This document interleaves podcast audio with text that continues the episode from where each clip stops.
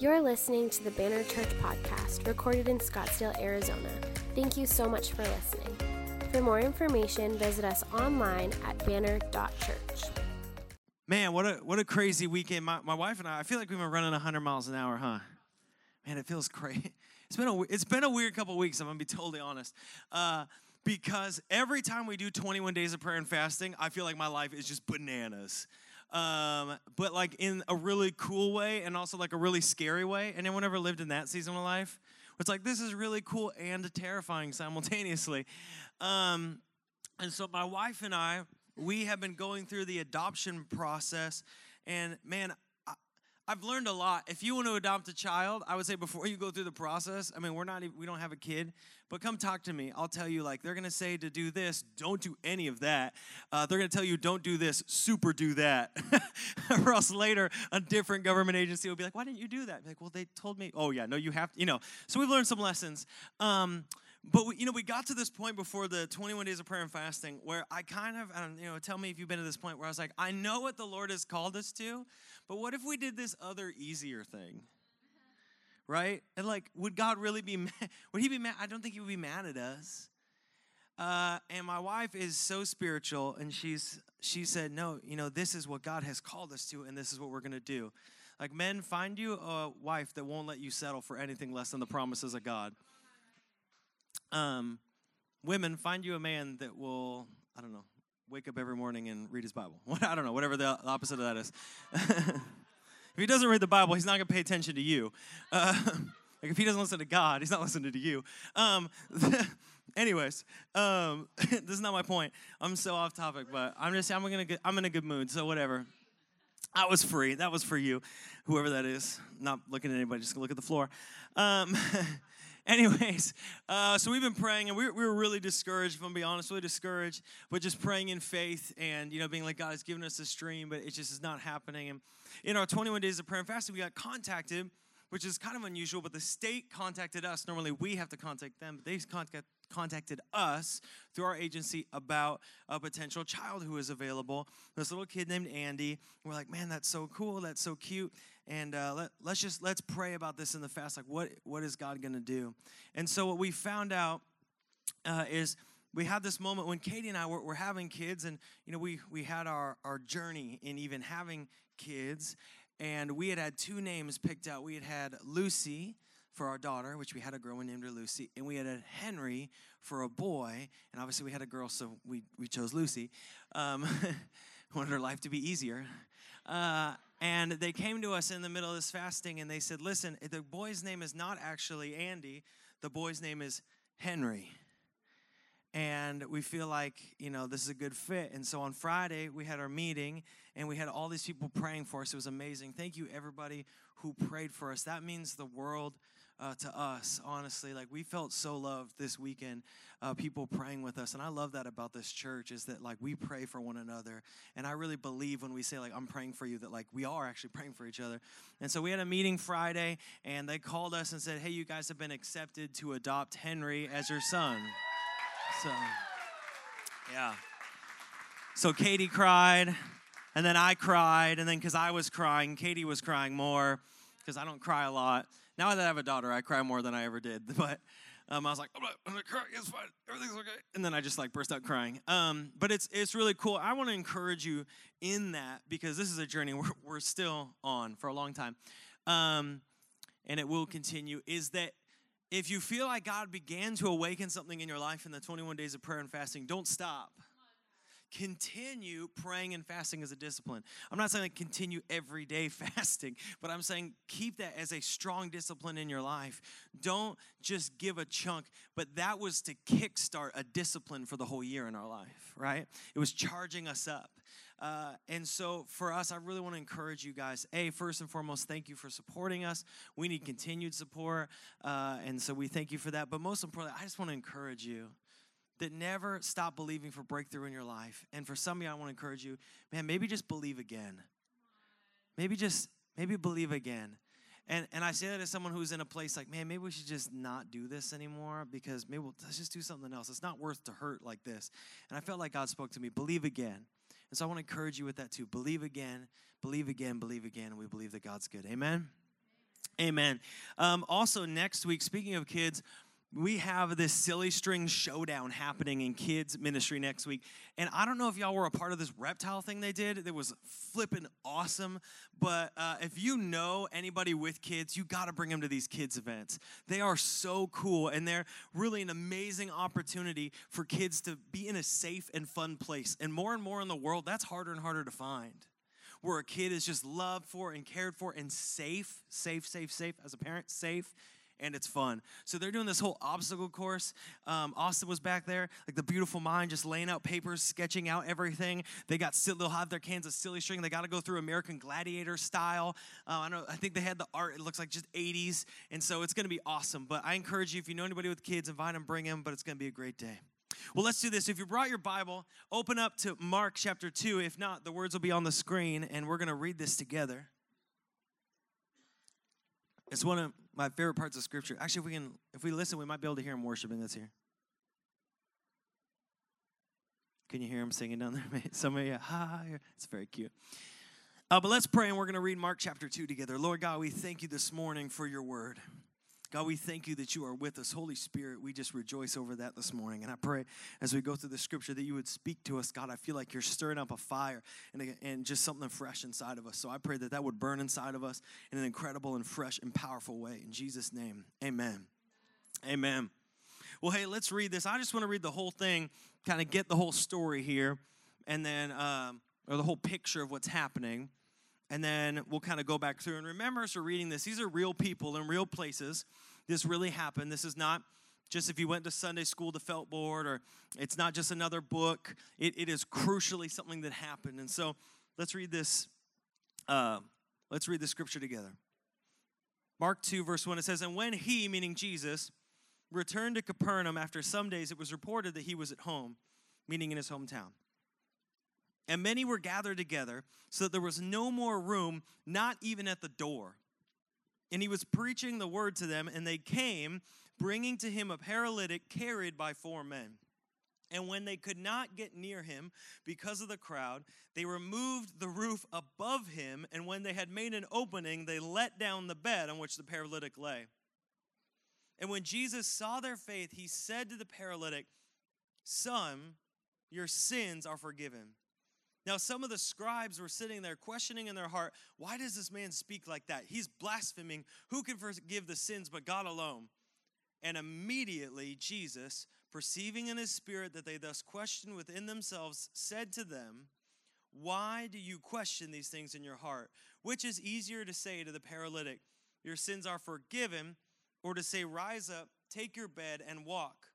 But that you may know that the Son of Man has authority on earth to forgive sins he said to the paralytic, I say to you, rise up, pick up your bed, and go home. And he rose and immediately picked up his bed and went out before them all, so that they were all amazed and glorified God, saying, We never saw anything like this. Amen? That's, that's a great line. We never saw anything like this. I bet.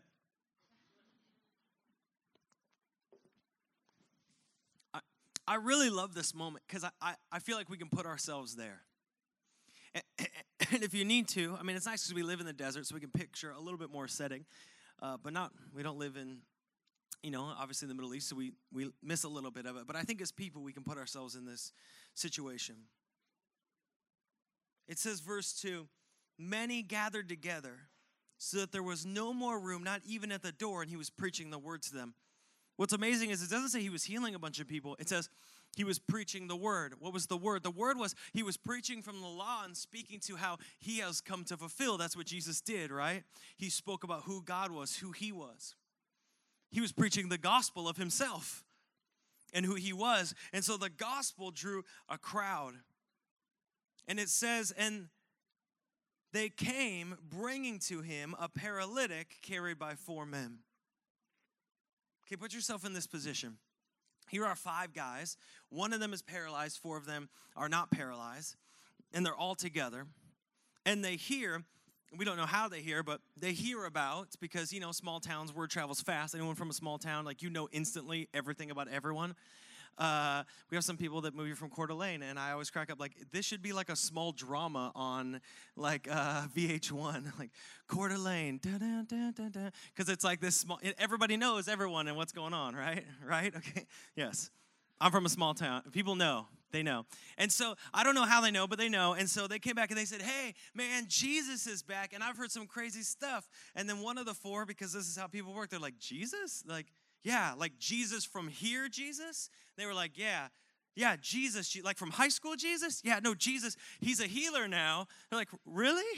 I thought he I thought he built chairs. Like, no, he's a healer now. He's again, I'm I'm I'm just putting us there. I don't know what happened. This is just for fun. So don't email me later. Be like, he didn't actually build chairs. They didn't have chairs in the Middle East set on the floor. I don't know. Ease up.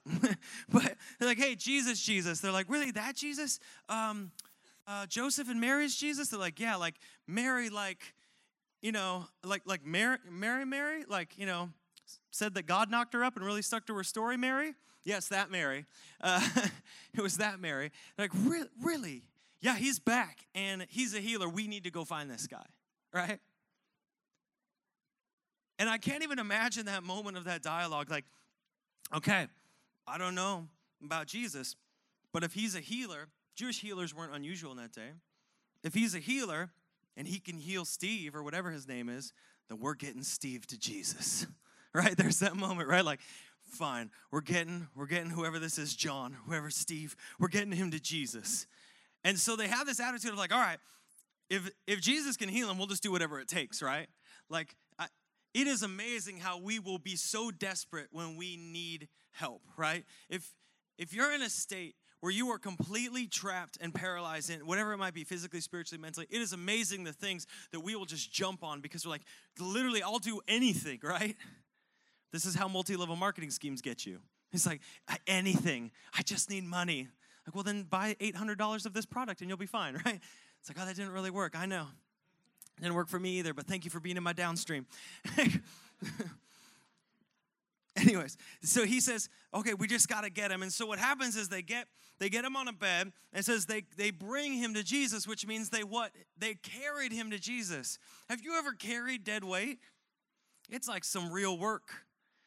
Right? Like if it was like, okay, Ben, Caleb, Patrick, and me, we're gonna carry Felix to go find Jesus on a bed. Like, that would still be that'd be some work. I mean, Felix is fit, but like it would still be work if he couldn't move and it was just us and like I don't know a rug with some sticks and we were carrying. I thought about trying it, but I didn't want to get drop somebody and get sued by anyone. Uh, but it would be work to carry him. And so they're carrying him to Jesus. Like, you know, whatever it takes, we're going to get him. They're sweating. They're probably like, this, why are we doing this? They're carrying him around, trying to find this house where they know Jesus is, following the crowd. And I love this because good friends carry each other to Jesus. I love this is who you surround yourself with will decide where you get carried. See, sometimes we're the friends, and sometimes we're the paralytic. But the question we have to ask ourselves is who's going to carry me when I cannot walk? You say, well, no, I'm strong, I'm, I'm independent. I, I lead my friend group. Like, okay, great. We all need someone to carry us at some point in our life.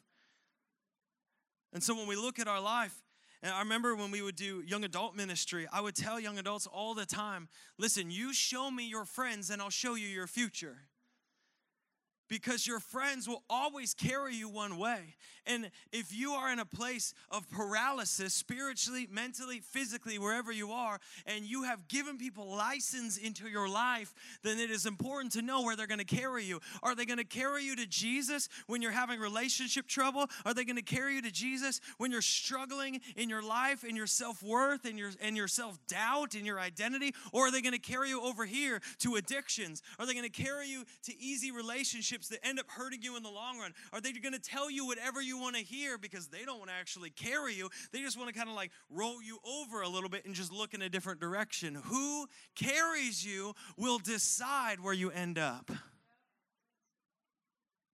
And who you surround yourself with will decide where you get carried. We say, well, no, I'm the leader of my friend group, man. Everyone listens to me. Yeah, that's adorable, but that's not true. Even if you are the strong leader in your group, the people in your life influence you where you're going.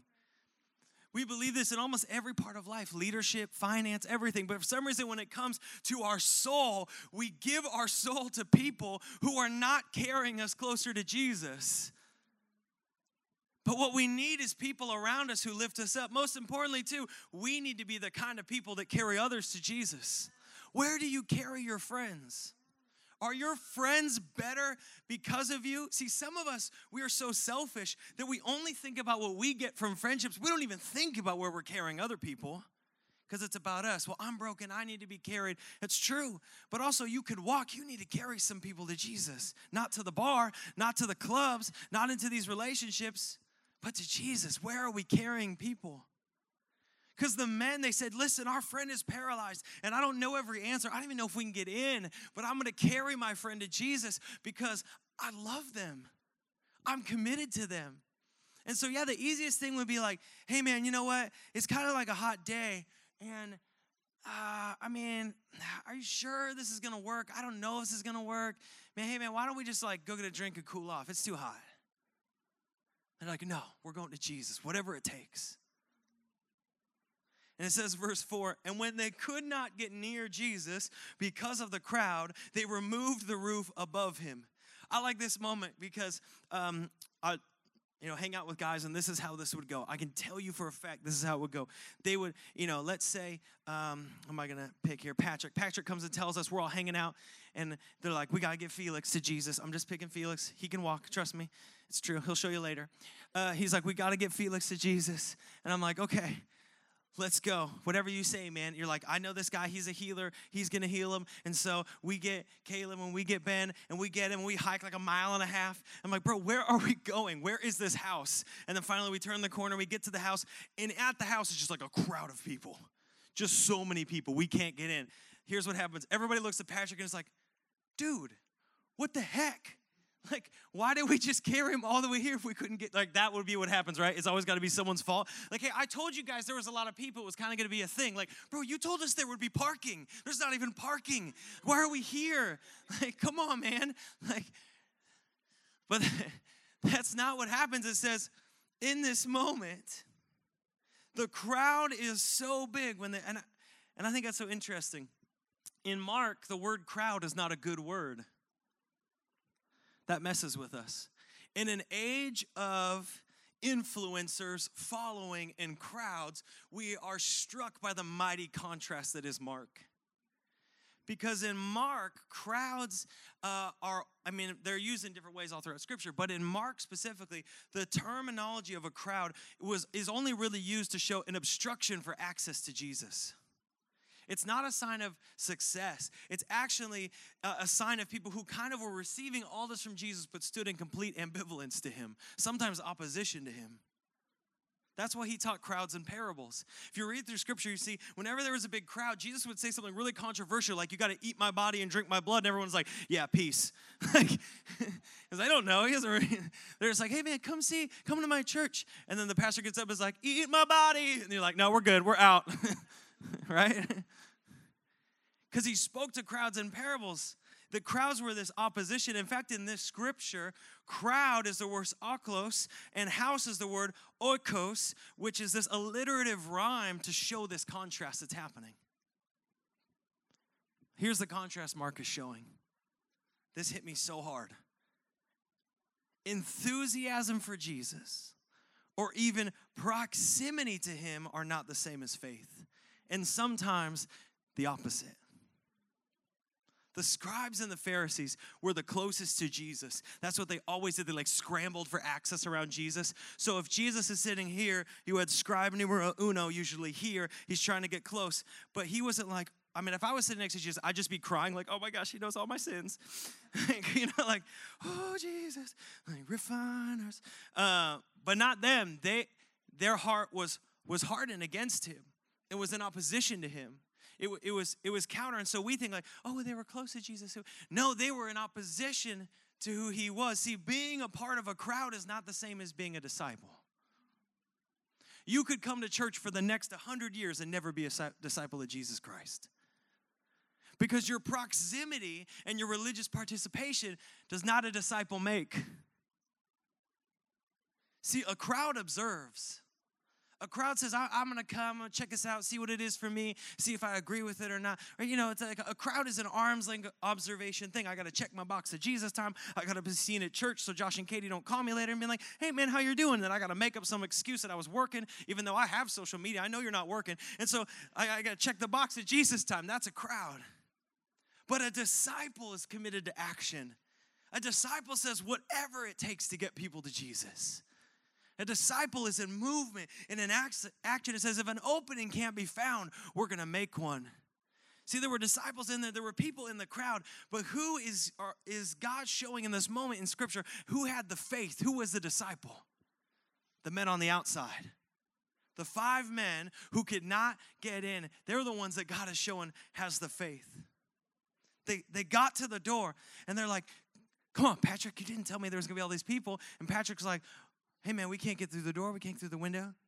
Let's go to the roof. And so up they go, right? To the roof. Like, all right, we're gonna do this. They climbed up, they said, okay, whatever it takes to get our friend to Jesus. We can't go this way, we can't go this way, we gotta go another way. So they removed a part of the roof. As it says in verse 4, it says, verse 4, and when they could not get near him because of the crowd, because of the obstacle, because of what was blocking them, because all these people were around them, but none of them had the disciples' heart to turn around and see that there was a paralyzed man and say, you know what, we should probably let this guy go in front of us and get to Jesus. They left the marginalized outside and they just were fine sitting in with Jesus. So when they could not get near because of the crowd, they removed the roof above him. And when they had made an opening, they let down the bed in which the paralytic lay. Okay, show this picture. I have a couple pictures here. Now these are paintings, so they do they're, they're close. Here's one. You can kind of see the arches, and so they removed the kind of these branches. This is I tried to find some good depictions of what would have been a house. Houses in the time they were a, a courtyard with rooms, and then in, in the middle, and then it was covered, and they would just kind of sit all in that space there. They were usually a little darker because uh, there's no glass, so smaller windows, less bugs, all those kind of things. And then there's one more. I like this one because it looks like they dropped him. but it's just so the, the visual is so aggressive of just like feet hanging down and arms and they just went all in. And i, I just want to imagine that moment with me with, with you. So the house is made and we can just we'll leave this up but the house is made of like uh, clay.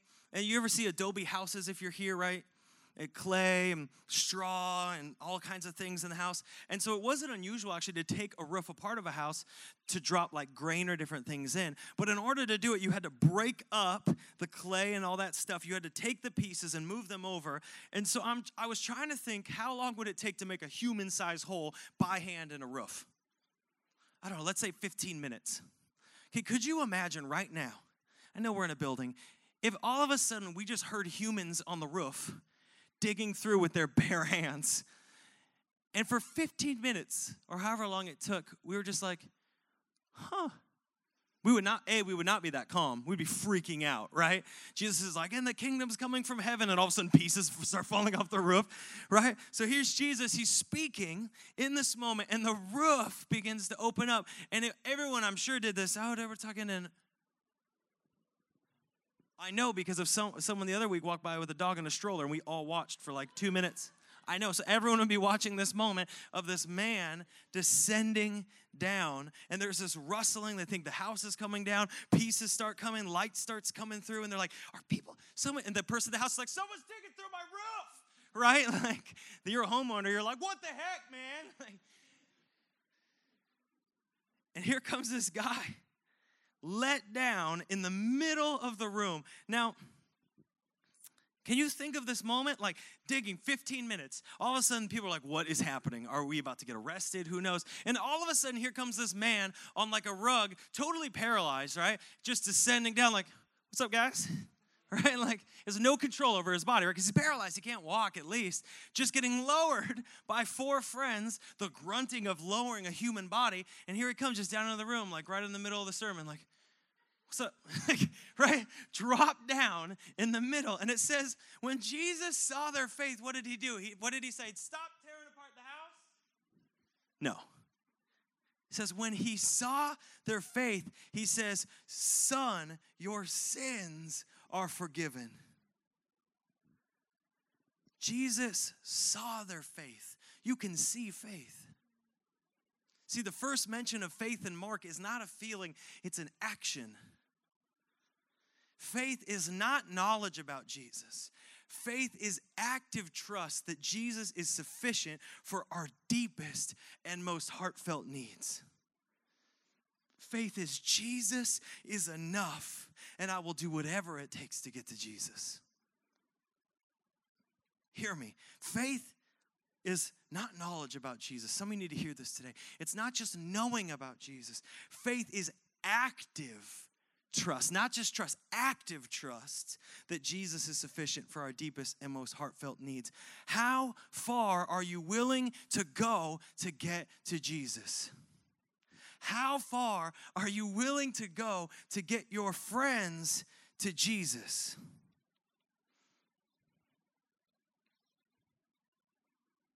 These guys, I mean, I can just imagine this moment this man being lowered down. And when he's lowered down, throw that picture up again. When he's lowered down, I mean, he's, he's here now. You can't lift him back up. Like he's there. That's an all or nothing moment. You're either crowd surfing him out or he's walking out, right? It is unavoidable. It cannot be changed. How far are you willing to go? See, in fact, these guys that dropped this guy and they were violating cultural laws. It's interesting. There's a story in the Talmud that, that comes out where, in, in Jewish tradition, where a rabbi, his uh, funeral bed was too big to fit through the door. And so the disciples said, Let's go through the roof. I, I think it's a great idea. And they said, No, no, no. It's against honor. It's honor to make the doorway wider. And so they said, Okay. And they made the doorway wider. They're going against even cultural traditions. They said, Man, I, I, don't, I don't care if I look dumb. I just, Oh, I, I want to get someone into Jesus. Let me, let me tell you if you can't get through the door and you can't get through the window, then go through the roof. If you can't get through the roof, then go through the floor. If you can't get through the floor, then go through the wall. Whatever obstacle has been set up, you got to break through that obstacle. So we have this phrase like, well, when God closes a door, he opens a window. Sure, sometimes, but sometimes every flipping window on the place is locked and every door is locked. And so what we need to do is say, you know what? Every okay, door's locked, window's locked. I'm just gonna go up to the roof. I'm just gonna dig through this roof till I can get to what I need. I'm gonna break through with my hands. I'm gonna dig through with all that I am because more than anything, I'm gonna do whatever it takes to get this person who I know needs healing in their life to Jesus. Are you with me? Whatever it takes. There isn't always an open door. Sometimes there has to be a roof. Sometimes you got to dig through. See, sometimes in your life, the door is locked because of anxiety and the windows are shut because of fear, but you need to go through the roof and get breakthrough so you can get into Jesus. What is the man made obstacle that's stopping you right now? See, Jesus is always near. Jesus is never hard to find. But often in life, there are human obstacles that have been put up or erected between us and Jesus. Let me give you one bitterness, pain, hurt, biases, isolation, pride. There are things that we have set up between God and ourselves But what I love about these men is they said the things that have set up in the world between us and Jesus cannot stand up against what God wants to do in our friend's life. So we're just breaking through. We're making a mess. I don't we called it evangelism in the first service. I don't care what it takes. I'm getting my friend to Jesus. I'll pay the bill later. I'll deal with my schedule later. Oh, I'll change this later. I'll wash the dishes later. I'll do this later. Whatever. I'm getting my friends to Jesus. See, the, this is faith. Only Jesus is sufficient, but faith lives in action, which is whatever it takes to get people to Jesus. Some of us, we got to awaken that spirit in our church. Says, if I can't get if we can't get them through a door, if we can't get them through a window, then I'm breaking through the roof. There is nothing that will stop me. Yeah, I know there's this cultural thing. I know there's this personal hurt, but nothing's stopping me from getting you to Jesus. Whatever we got to do. We get to the house and it's full. We get to the window and it's full. And Patrick and I look at each other and we're like, man, like we're getting them to Jesus. Whatever it takes. Whatever it takes. We're going to sweat. We're going to bleed. We're going to break up the stone. Everyone's going to think we're stupid. Everyone's going to think we're crazy. They're going to yell at us. We probably have to leave town, but it's fine because their, their eternity is secured. Amen. Like we're getting them to Jesus because whatever it takes. If I could instill something in us as a church in this nation, it would be that we would have an attitude of not whatever it costs me, but whatever it takes to get to Jesus. What does it take to win this city for Jesus? Let's sacrifice that. I love, uh, I was talking with my friend Carolyn Tennant, who's amazing. Her and her husband are here. They're fantastic people. And uh, we were talking this week about the Iranian church and all that God is doing in Iran. And so I kind of, after our conversation, I just spent like the whole day Googling uh, the Iranian church and all that God's doing. And it is absolutely the most mind blowing and convicting thing that you can read about in your life. Because the Iranian church is the fastest growing church in the world and simultaneously the most persecuted church in the world. Think about that. They're underground. And so we were talking about uh, these women, and, and I was like, I was just on this, I get into research thing, I was just researching these women that, that are have handed out 100, a 100,000, over a 100,000 Bibles in Farsi in Iran. And it, it's amazing when you begin to go research what, what is happening in that church is that there are people and, and people that have given their lives and put in prison and then when they were in prison they, they begin to minister to the prostitutes in the prison and build a ministry from what they had in the in the prison think about that whatever it takes and we were talking uh, uh, about, about a, a, man and a woman, a husband and wife that came to America. And the wife, after three months, looks at the husband and says, I can't do this anymore. God's calling us back to Iran. And and she said that she said, I would rather die in the church in Iran that essentially is doing whatever it takes to reach their people than I would live another moment in the apathetic American church. I know I'm a pastor, I'm just supposed to always talking. That's so spot on. Could you imagine you have a ministry in the heart where you're just pouring your life out and you come to church and you're like, and you come to America and you're like, hey, we should love on these people. And people are like, I know, but I got soccer. You'd be like, what? you out of your mind? Right? Like, people are going to hell. And we're like, well, I don't know, maybe. And what's amazing is that the Iranian church is exploding because people are what? They're doing whatever it takes to reach people for the gospel. So, hundreds of thousands of people in some of the worst oppression that has ever happened, being brutalized, tortured, beaten, are literally leading their country, not only locally in the Persian Empire, but all across the world. We went to Bangkok, and there was a group of Persian people that met every week, and they go to the part of Bangkok where all the Persians have come as refugees, and they just share Christ. We went to the Muslim center in Bangkok, and the dude shared Christ with somebody at the Muslim center of Bangkok. Why? Because whatever it takes. Think about the Chinese church. I, before the Iranian church kind of took this mantle, it was the Chinese church that led, right, as the fastest growing church. And I still remember reading about how they're like, religion is done. We've killed religion. We've killed Christianity. Then they distributed over a million Bibles in a year. And it was one of the fastest growing churches. They said, fine, you know what? If culturally the door's closed, if government's the door's closed, then what we're gonna do is we're gonna take cars and we're gonna fill them with Bibles, and we might get arrested and be sent to camps that are more horrible than you could ever imagine, but we're gonna break through the roof in the name of Jesus because people need to know him. Amen?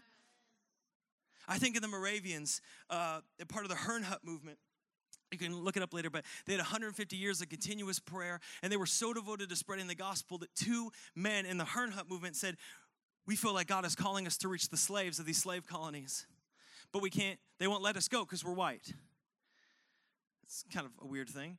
Uh, and so they said, okay, we need to sell ourselves into slavery so that we can reach, the, reach these slaves.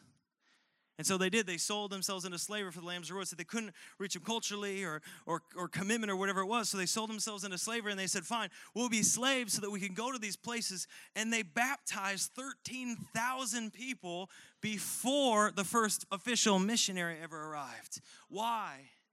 Because whatever it takes, if you can't get through the door and you can't get them through the window, then go through the roof. That's the church.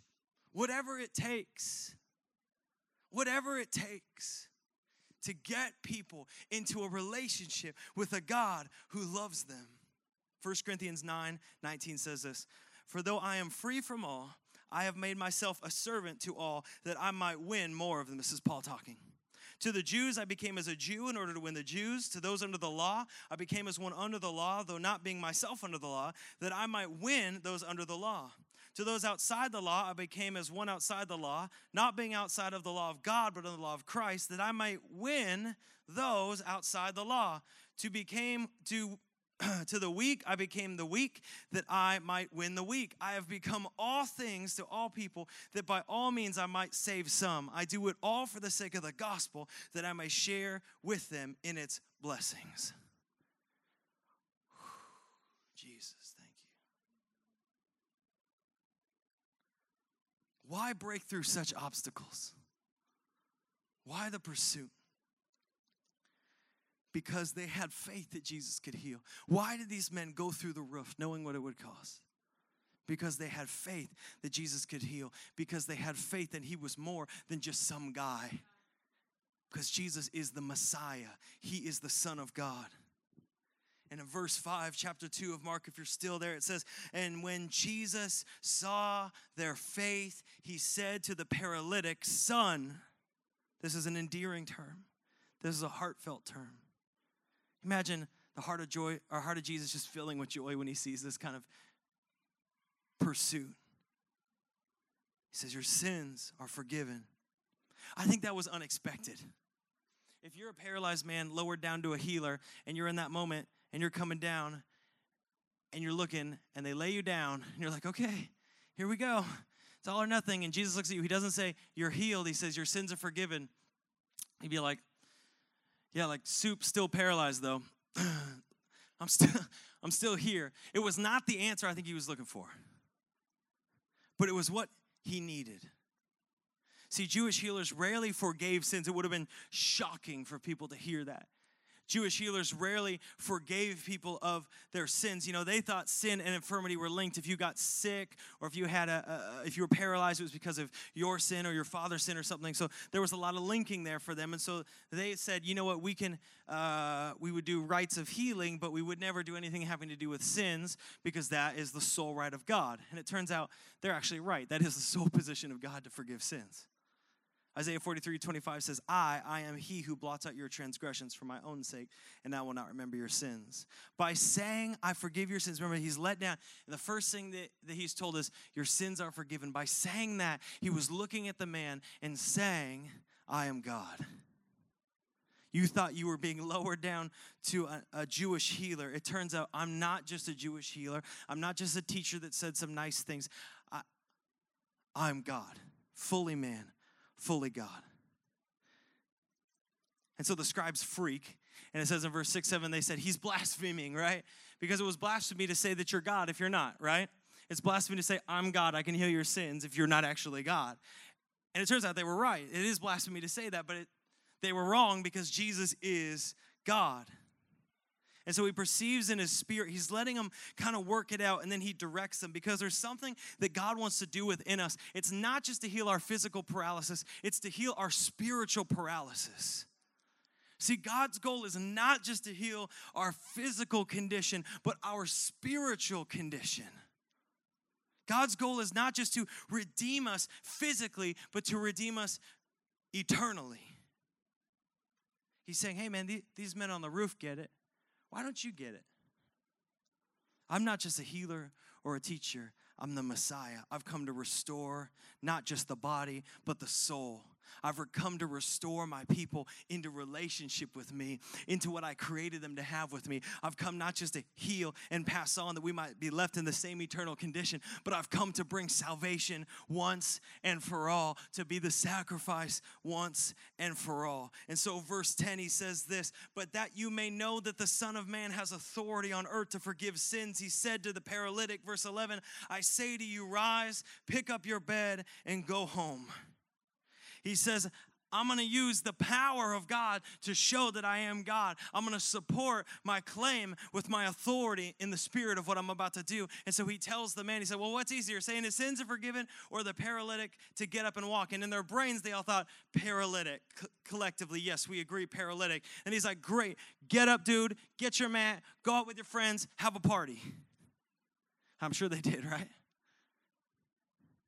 See, Jesus has come not just to heal you physically, but to heal you spiritually. See, we don't just break through the roof to bring our friends so that they might have a nice time. We don't go to people in Iran are not dying so that their friends might, I don't know, have a, a, loving experience. They do it because Jesus is the way to the Father and eternal life. Because Jesus is the answer. Because without Jesus, we are separated for all of eternity, Jesus has come and has won the victory so that we might have eternal life forever.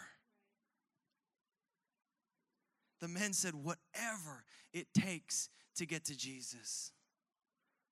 What they couldn't have known is that Jesus was doing whatever it took to get to them.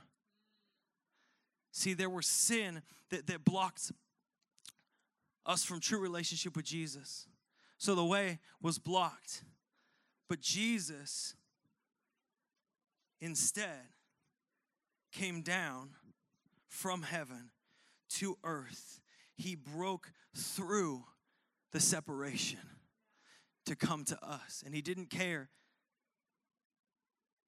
what it cost him in the sense that he didn't hold on to anything, but he laid everything down for us. See, the men are like, man, we'll do whatever it takes. We got to get our friend because he needs healing, he needs restoration.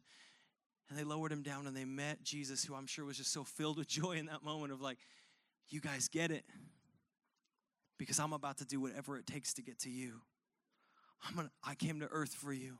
I'm gonna suffer abuse and scorn and beating and hurt and torture and, crucif- and crucifixion. I'm gonna be hung on a cross. I'm going to be take all of your sin and all of your shame and all of your iniquity to the cross. And then I'm going to be buried. And then on the third day, I'm going to rise again, having defeated death, hell, and the grave for you. See, Jesus has come and he did everything that it took to be near to us. See, the reason we are able around the world to do whatever it takes so that others might know Jesus is because we serve a God that did whatever it takes so that we might know him. John 12, 32 says, And when I am lifted up from the earth, will draw all people to myself. He said this to show what kind of death he was going to die. See, Jesus broke through.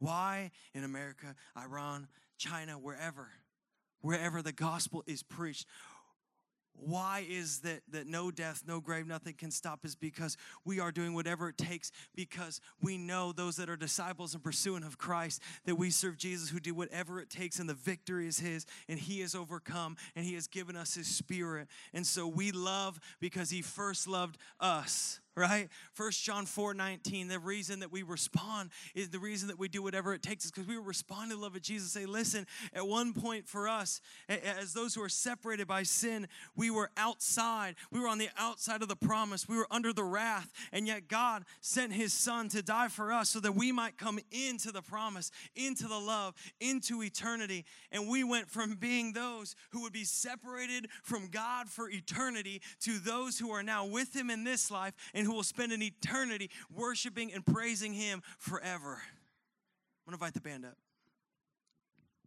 But this is what I love about this scripture is the meeting of these two hearts, the men who did whatever it takes to get their friend to Jesus, or three hearts, sorry. The man who was lowered, who believed and had faith that he would be healed. And the heart of Jesus, who saw his heart reflected in them and said, That's what I do, whatever it takes. Whatever I have to lay down to receive eternal life. Amen. Whatever I have to break through, whatever bitterness, whatever pride. Some of you, your life just isn't even set up to do whatever it takes. So, you need to do is you need to go to the roof, you need to break through your schedule. so that you can get to people. You need to break through bitterness. You need to break through the man made obstacles. Maybe someone spoke something about your identity and you need to break through that. God cares about your heart. Break through that. Say, whatever it takes to get to Jesus. Whatever it takes to get to Jesus. Do you need healing this morning? Isaiah 53 says, He was pierced for our transgression, He was crushed for our iniquities. Upon Him was the chastisement that brought us peace, and by His wounds we are healed. By the wounds of Jesus, you are healed. This is why people come to Jesus is because when we do whatever it takes, or maybe you're you're not the people caring, you're the person on the mat. Hear me. When you come to Jesus today and you say, Jesus, I need you to do a miracle in my life, we serve a God of miracles, and He will move in your life and He will do things. He will make you new, He will make you fresh. But He is a God who heals, He is a God that restores. We believe that God is a God of miracles, or we should all just pack it up. And since we're not packing it up and I'm not going anywhere, then we believe that God is a God of miracles. We stand upon scripture and we say this morning, morning, listen, God is not far. God is near. God is not hard to find. He is right here. But the important thing that we have to do is say, Today, I need breakthrough from bitterness. I need breakthrough from pride. I need breakthrough from hurt. I need you, Holy Spirit, to break through because I'm coming down on the roof and just drop me in. And Jesus, you got to deal with whatever lands on the floor. Either heal me or crowd surf me out. But I need something today because I'm not leaving without healing. Jesus, I need you. Whatever it takes, whatever it takes to get them to Jesus, whatever it takes to get us to Jesus, that's the heart of our church. That's the heart of Jesus Christ. Would you stand with me this morning? Close your eyes with me. I'm gonna ask you two questions. One of them is how far are you willing to go to get to Jesus? Man, pride is a killer. Some of us wouldn't even break through the roof because we'd be too afraid what people think of us. We'd be like, ah, I'm just too in my head. It's too in my head today. It's time to get out of your head and time to get through the roof. What are you willing to do to break through to get through Jesus? Because Jesus is not testing you, but we have put obstacles in our life. He's right, He's here with us. And if this morning you would say, Jesus, I surrender my life, this is called the beautiful exchange. We take all of our sin, all of our shame, all of our brokenness, and we lay it down at the feet of Jesus. And I know this sounds crazy. He takes all of that upon himself to the cross because he has already gone there, it's already been done. And in turn, he gives you mercy, he gives you grace, he gives you love, and he gives you eternal life. I know that sounds crazy. But if you surrender today your life to Jesus, says in scripture, the old is gone, the new has come. If anyone is in Christ, he is a new creation. He's a new creation. How far are you willing to go? Are you willing to surrender control? Are you willing to surrender pride? Are you willing to surrender that hurt that so defines you? Are you willing to surrender? I'm not saying it's easy, I'm just saying it's freedom. Are you willing to do whatever it takes this morning? Can I tell you, if you make that choice this morning and you say, if you say, Jesus, I choose to follow you with my life. I don't know all the answers, but God, I need you. I need a Savior. I need the hope that comes from you. I need an unconditional love that comes from you. I want to follow you with my life. I want to spend eternity with you, Jesus that's you this morning and you make that commitment, I, I know because I know Jesus that the old is gone and the new has come, and that He will do a miracle in your heart in this moment, and He will give you a revelation of His deep love for you. And maybe for the first time, you need to feel safe love that comes from Him, pure love that comes from Him. If that's you this morning, every eye closed, every head bowed, and that's you this morning, and you're saying, Jesus, whatever it takes. I surrender to you. I'm tired of carrying this hurt. I'm tired of carrying my pride. I want you, Jesus. If that's you in this place, would you just lift your hand up? I want to pray for you this morning.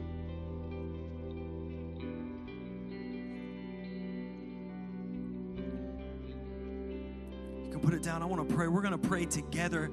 I think collectively, praying together is so important. Even if you've prayed this prayer, it's just, it's an agreement together and it sets our hearts in unity. So, if, especially if you raise your hand, repeat after me. But we're all going to repeat together. Good? That was a test. Let's pray. Dear Jesus, Come on, with all of our heart. Remember, He's the God who loves you. He's the God who pursues you. He's the God who's done anything, everything it takes to get to you and to connect with you. Let's pray, dear Jesus. I thank you for your love. I thank you for dying for me, for taking my sin and my shame, for rising again for me. And I choose today to surrender my life and all of my heart. I lay it at your feet. And I choose to follow you all the days of my life.